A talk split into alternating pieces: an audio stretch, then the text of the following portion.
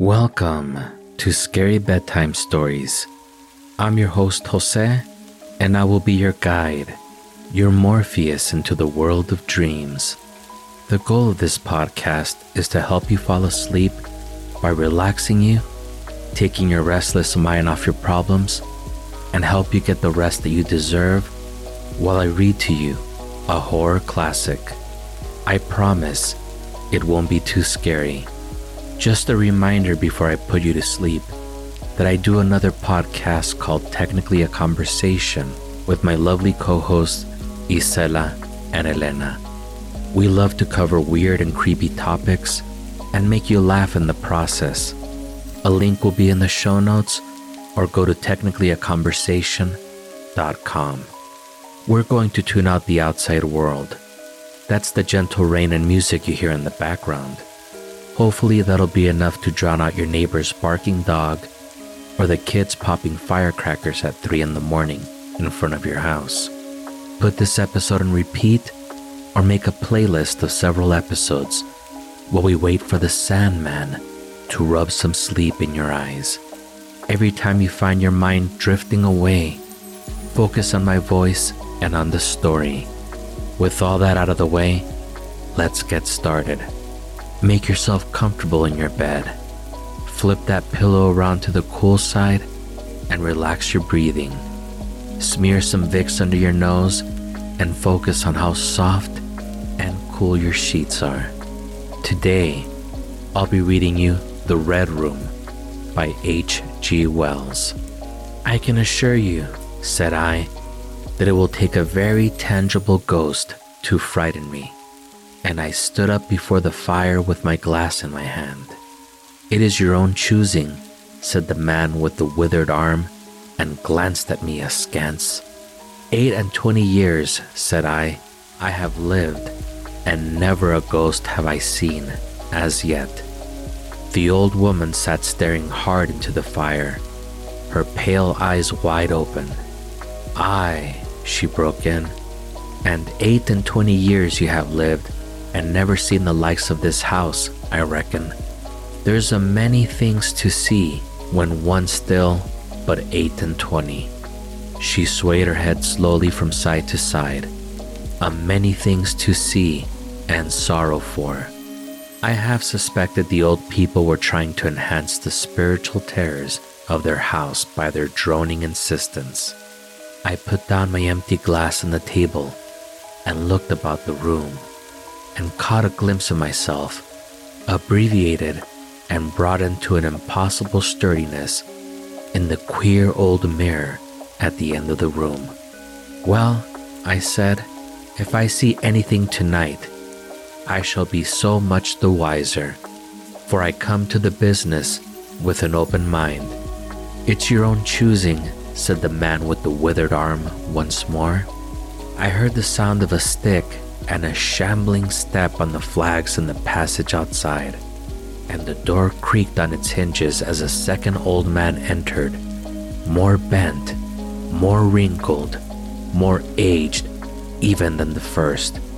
He supported himself by a single crutch. His eyes were covered by a shade, and his lower lip, half averted, hung pale and pink with his decaying yellow teeth. He made straight for an armchair on the opposite side of the table, sat down clumsily, and began to cough. The man with the withered arm gave this newcomer a short glance of positive dislike. The old woman took no notice of his arrival, but remained with her eyes fixed steadily on the fire. I said, It's your own choosing, said the man with the withered arm, when the coughing had ceased for a while. It's my own choosing, I answered. The man with the shade became aware of my presence for the first time and threw his head back for a moment and sideways to see me. I caught a momentary glimpse of his eyes, small and bright and inflamed. Then he began to cough and splutter again. Why don't you drink? said the man with the withered arm, pushing the beer towards him. The man with the shade poured out a glassful with a shaky hand that splashed half as much again on the deal table. A monstrous shadow of him crouched upon the wall and mocked his action as he poured and drank. I must confess, I had scarce expected these grotesque custodians. There is, to my mind, something inhuman in senility, something crouching and atavistic. The human qualities seem to drop from old people insensibly, day by day. The three of them made me feel uncomfortable with their gaunt silences, their bent carriages, their evident unfriendliness to me and to one other. If, said I, you will show me to this haunted room of yours, I will make myself comfortable there. The old man with the cough jerked his head back so suddenly that it startled me and shot another glance of his red eyes at me from under the shade, but no one answered me. I waited a minute, glancing from one to the other. If, I said a little louder, if you show me to this haunted room of yours, I will relieve you from the task of entertaining me. There's a candle on the slab outside the door, said the man with the withered arm, looking at my feet as he addressed me. But if you go to the red room tonight, this night of all nights, said the old woman, you go alone. Very well, I answered. And which way do I go?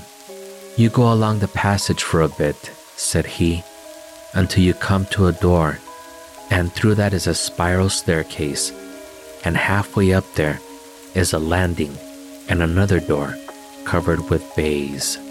Go through that and down the long corridor to the end, and the red room is on your left up the steps. Have I got that right? I said, and repeated his directions. He corrected me in one particular. And are you really going? said the man with the shade, looking at me again for the third time with that queer, unnatural tilting of his face. This night of all nights, said the old woman. It is what I came for, I said, and moved towards the door. As I did so, the old man with the shade rose and staggered around the table so as to be closer to the others and to the fire. At the door, I turned and looked at them and saw they were all close together, dark against the firelight staring at me over their shoulders with an intent expression on their ancient faces. Good night, I said, setting the door open. It's your own choosing, said the man with the withered arm. I left the door wide open until the candle was well alight, and then I shut them in and walked down the chilly, echoing passage. I must confess that the oddness of these three old pensioners in whose charge her ladyship had left the castle, and the deep toned, old fashioned furniture of the housekeeper's room in which they foregathered affected me in spite of my efforts to keep myself at a matter of fact phase. They seemed to belong to another age, an older age, an age when things spiritual were different from this of ours, less certain an age when omens and witches were credible, the ghosts beyond denying. Their very existence was spectral, the cut of their clothing, fashions born in dead brains. The ornaments and conveniences of the room about them were ghostly the thoughts of vanished men, which still haunted rather than participated in the world of today. But with an effort, I sent such thoughts to the right about. The long, drafty subterranean passage was chilly and dusty, and my candle flared and made the shadows cower and quiver. The echoes rang up and down the spiral staircase, and the shadow came sweeping up after me, and one fled before me into the darkness overhead. I came to the landing and stopped there for a moment listening to a rustling that I fancied I heard. Then, satisfied of the absolute silence, I pushed open the baize covered door and stood in the corridor. The effect was scarcely what I expected, for the moonlight, coming in by the great window on the grand staircase, picked out everything in vivid black shadows or silvery illuminations. Everything was in its place. The house might have been deserted on the yesterday instead of 18 months ago. There were candles in the sockets of the sconces, and whatever dust had gathered on the carpets or upon the polished flooring was distributed so evenly as to be invisible in the moonlight. I was about to advance and stopped abruptly. A bronze group stood upon the landing, hidden from me by the corner of the wall, but its shadow fell with marvelous distinctness upon the white paneling and gave me the impression of someone crouching to waylay me. I stood rigid for half a minute, perhaps. Then, with my hand in the pocket that held my revolver, I advanced only to discover a Ganymede and eagle glistening in the moonlight. That incident for a time restored my nerve, and a porcelain Chinaman on the buhl table, whose head rocked silently as I passed them, scarcely startled me. The door to the red room and the steps up to it were in a shadowy corner. I moved my candle from side to side in order to see clearly the nature of the recess in which I stood before opening the door. Here it was, thought I, that my predecessor was found, and the memory of that story gave me a sudden twinge of apprehension. I glanced over my shoulder at the Ganymede in the moonlight and opened the door of the red room rather hastily, with my face half turned to the pallid silence of the landing. I entered, closed the door behind me at once, turned the key I found in the lock within, and stood with the candle held aloft, surveying the scene of my vigil the great red room of Lorraine Castle in which the young Duke had died, or rather, in which he began his dying for he had opened the door and fallen headlong down the steps I had just ascended.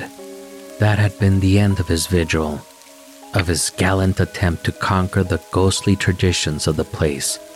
And never, I thought, had apoplexy better served the ends of superstition.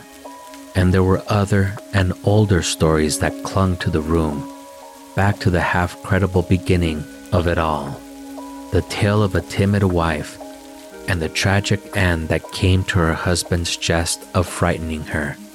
And looking around that large, somber room with its shadowy window bays, its recesses and alcoves, one could well understand the legend that had sprouted in its black corners, its germinating darkness. My candle was a little tongue of light in its vastness that failed to pierce the opposite end of the room and left an ocean of mystery and suggestion beyond its island of light. I resolved to make a systematic examination of the place at once and dispel the fanciful suggestions of its obscurity before they obtained a hold upon me. After satisfying myself of the fastening of the door, I began to walk about the room, peering round each article of furniture, tucking up the valances of the bed and opening its curtains wide. I pulled up the blinds and examined the fastenings of the several windows before closing the shutters, leant forward and looked up the blackness of the wide chimney, and tapped the dark oak paneling for any secret opening.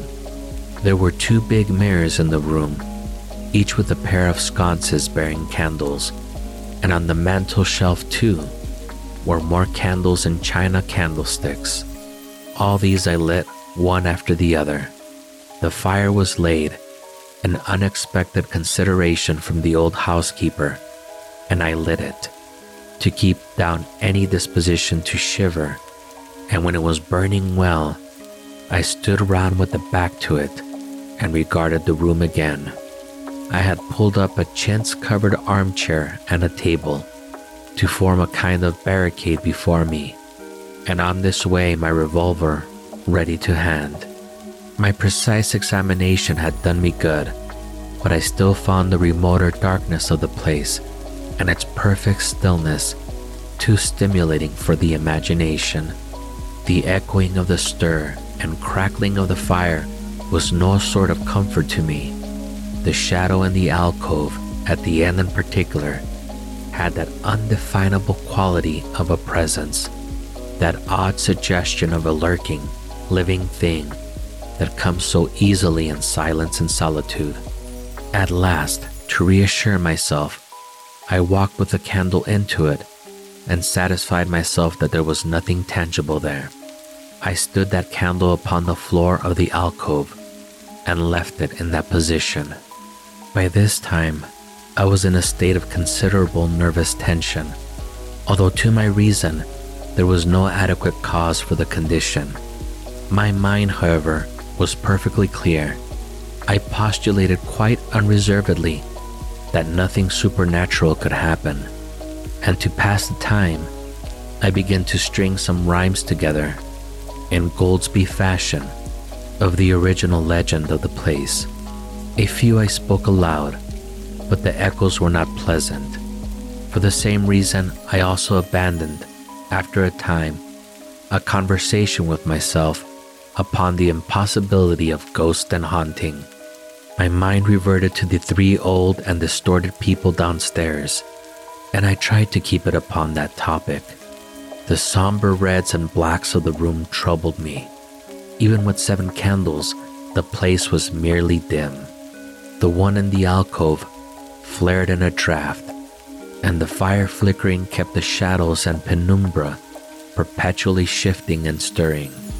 Casting about for a remedy, I recalled the candles I had seen in the passage and, with a slight effort, walked out into the moonlight, carrying a candle and leaving the door open, and presently returned with as many as ten.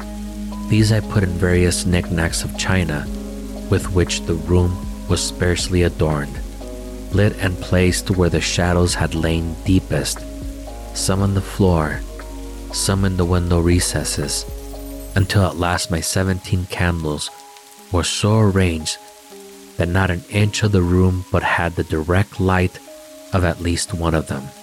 It occurred to me that when the ghost came, I could warn him not to trip over them. The room was now quite brightly illuminated.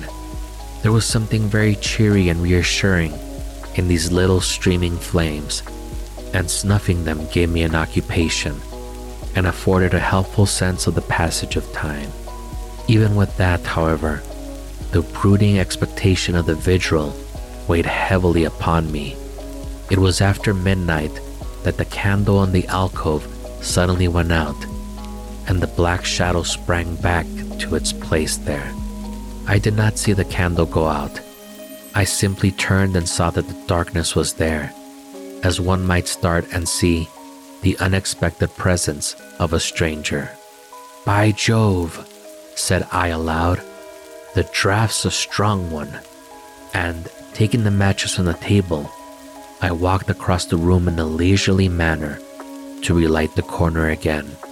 My first match would not strike, and as I succeeded with the second, something seemed to blink on the wall before me. I turned my head involuntarily and saw the two candles by the little table by the fireplace were extinguished. I rose at once to my feet. Odd, I said. Did I do that myself in a flash of absent mindedness? I walked back, relit one, and as I did so, I saw the candle in the right sconce of one of the mirrors wink and go right out, and almost immediately its companion followed it. There was no mistake about it. The flame vanished as if the wicks had been suddenly nipped between a finger and a thumb, leaving the wick neither glowing nor smoking, but black. While I stood gaping, the candle at the foot of the bed went out, and the shadow seemed to take another step towards me. This won't do, said I, and first one and then another candle on the mantel shelf followed. What's up? I cried, with a queer high note getting in my voice somehow. At that, the candle on the wardrobe went out, and the one I had relit in the alcove followed. Steady on, I said, These candles are wanted, speaking with a half hysterical facetiousness and scratching away at a match, the while for the mantle candlesticks. My hands trembled so much that twice I missed the rough paper of the matchbox. As the mantle emerged from darkness again, two candles on the remoter end of the window were eclipsed. But with the same match, I also relit the larger mirror candles and those on the floor near the doorway, so that for the moment, I seemed to gain on the extinctions. But then in a volley, there vanished four lights at once in different corners of the room, and I struck another match in quivering haste and stood hesitating whither to take it. As I stood undecided, an invisible hand seemed to sweep out the two candles on the table. With a cry of terror, I dashed at the alcove, then into the corner, and then into the window, relighting three as two more vanished by the fireplace. Then, perceiving a better way, I dropped the matches on the iron bound deed box in the corner and caught up the bedroom candlestick. With this, I avoided the delay of striking matches, but for all that, the steady process of extinction went on, and the shadows I feared and fought against returned and crept in upon me. First, a step gained on this side of me, and then on that. It was like a ragged storm cloud sweeping out the stairs. Now and then one returned for a minute and was lost again. I was now almost frantic with the horror of the coming darkness, and my self possession deserted me. I leaped panting and disheveled from candle to candle in a vain struggle against the remorseless advance. I bruised myself on the thigh against the table. I sent a chair headlong. I stumbled and fell and whisked the cloth from the table in my fall. The candle rolled away from me, and I snatched another as I rose. Abruptly, this was blown out as I swung it off the table by the wind of a sudden movement, and immediately the two remaining candles followed. But there was light still in the room, a red light that staved off the shadows from me. The fire! Of course, I could still thrust my candle between the bars and relight it. I turned to where the flames were still dancing between the glowing coals, and splashing red reflections upon the furniture, made two steps towards the grate, and incontently, the flames dwindled and vanished. The glow vanished. The reflections rushed together and vanished. And as I thrust the candles between the bars, darkness closed upon me like the shutting of an eye, wrapped about me in a stifling embrace sealed my vision, and crushed the last vestiges of reason from my brain. The candle fell from my hand. I flung out my arms in a vain effort to thrust that ponderous blackness away from me, and, lifting up my voices, screamed with all my might once, twice, thrice. Then I think I must have staggered to my feet. I know I thought suddenly of the moonlit corridor, and, with my head bowed and my arms over my face, made a run for the door. But I had forgotten the exact position of the door and struck myself heavily against the corner of the bed. I staggered back, turned, and was either struck or struck myself against some other bulky furniture. I have a vague memory of battering myself thus, to and fro in the darkness, of a cramped struggle and of my own wild crying as I darted to and fro, of a heavy blow at last upon my forehead, a horrible sensation of falling that lasted an age, of my last frantic effort to keep my footing, and then I remember no more. I opened my eyes in daylight. My head was roughly bandaged, and the man with the withered arm was watching my face. I looked about me trying to remember what had happened, and for a space I could not recollect. I rolled my eyes into the corner and saw the old woman, no longer abstracted, pouring out some drops of medicine from a little blue phial into a glass. Where am I? I asked. I seem to remember you. And yet I cannot remember who you are. They told me then, and I heard of the haunted Red Room as one who hears a tale. We found you at dawn, said he, and there was blood on your forehead and lips. It was very slowly I recovered my memory of my experience. You believe now, said the old man, that the room is haunted. He spoke no longer as one who greets an intruder, but as one who grieves for a broken friend. Yes, said I, the room is haunted, and you have seen it, and we who have lived here all of our lives have never set eyes upon it because we have never dared. Tell us, is it truly the old Earl who? No, said I, it is not. I told you so, said the old lady with the glass in her hand. It is his poor young countess who was frightened. It is not, I said. There is neither ghost of earl nor ghost of countess in that room. There is no ghost there at all, but worse, far worse. Well, they said, the worst of all the things that haunt poor mortal men, said I, and that is, in all its nakedness, fear that will not have light nor sound, that will not bear with reason that deafens and darkens and overwhelms. It followed me through the corridor. It fought against me in the room. I stopped abruptly.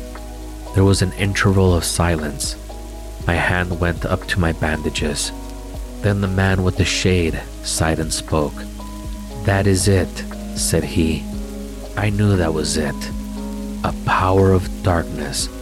To put such a curse upon a woman.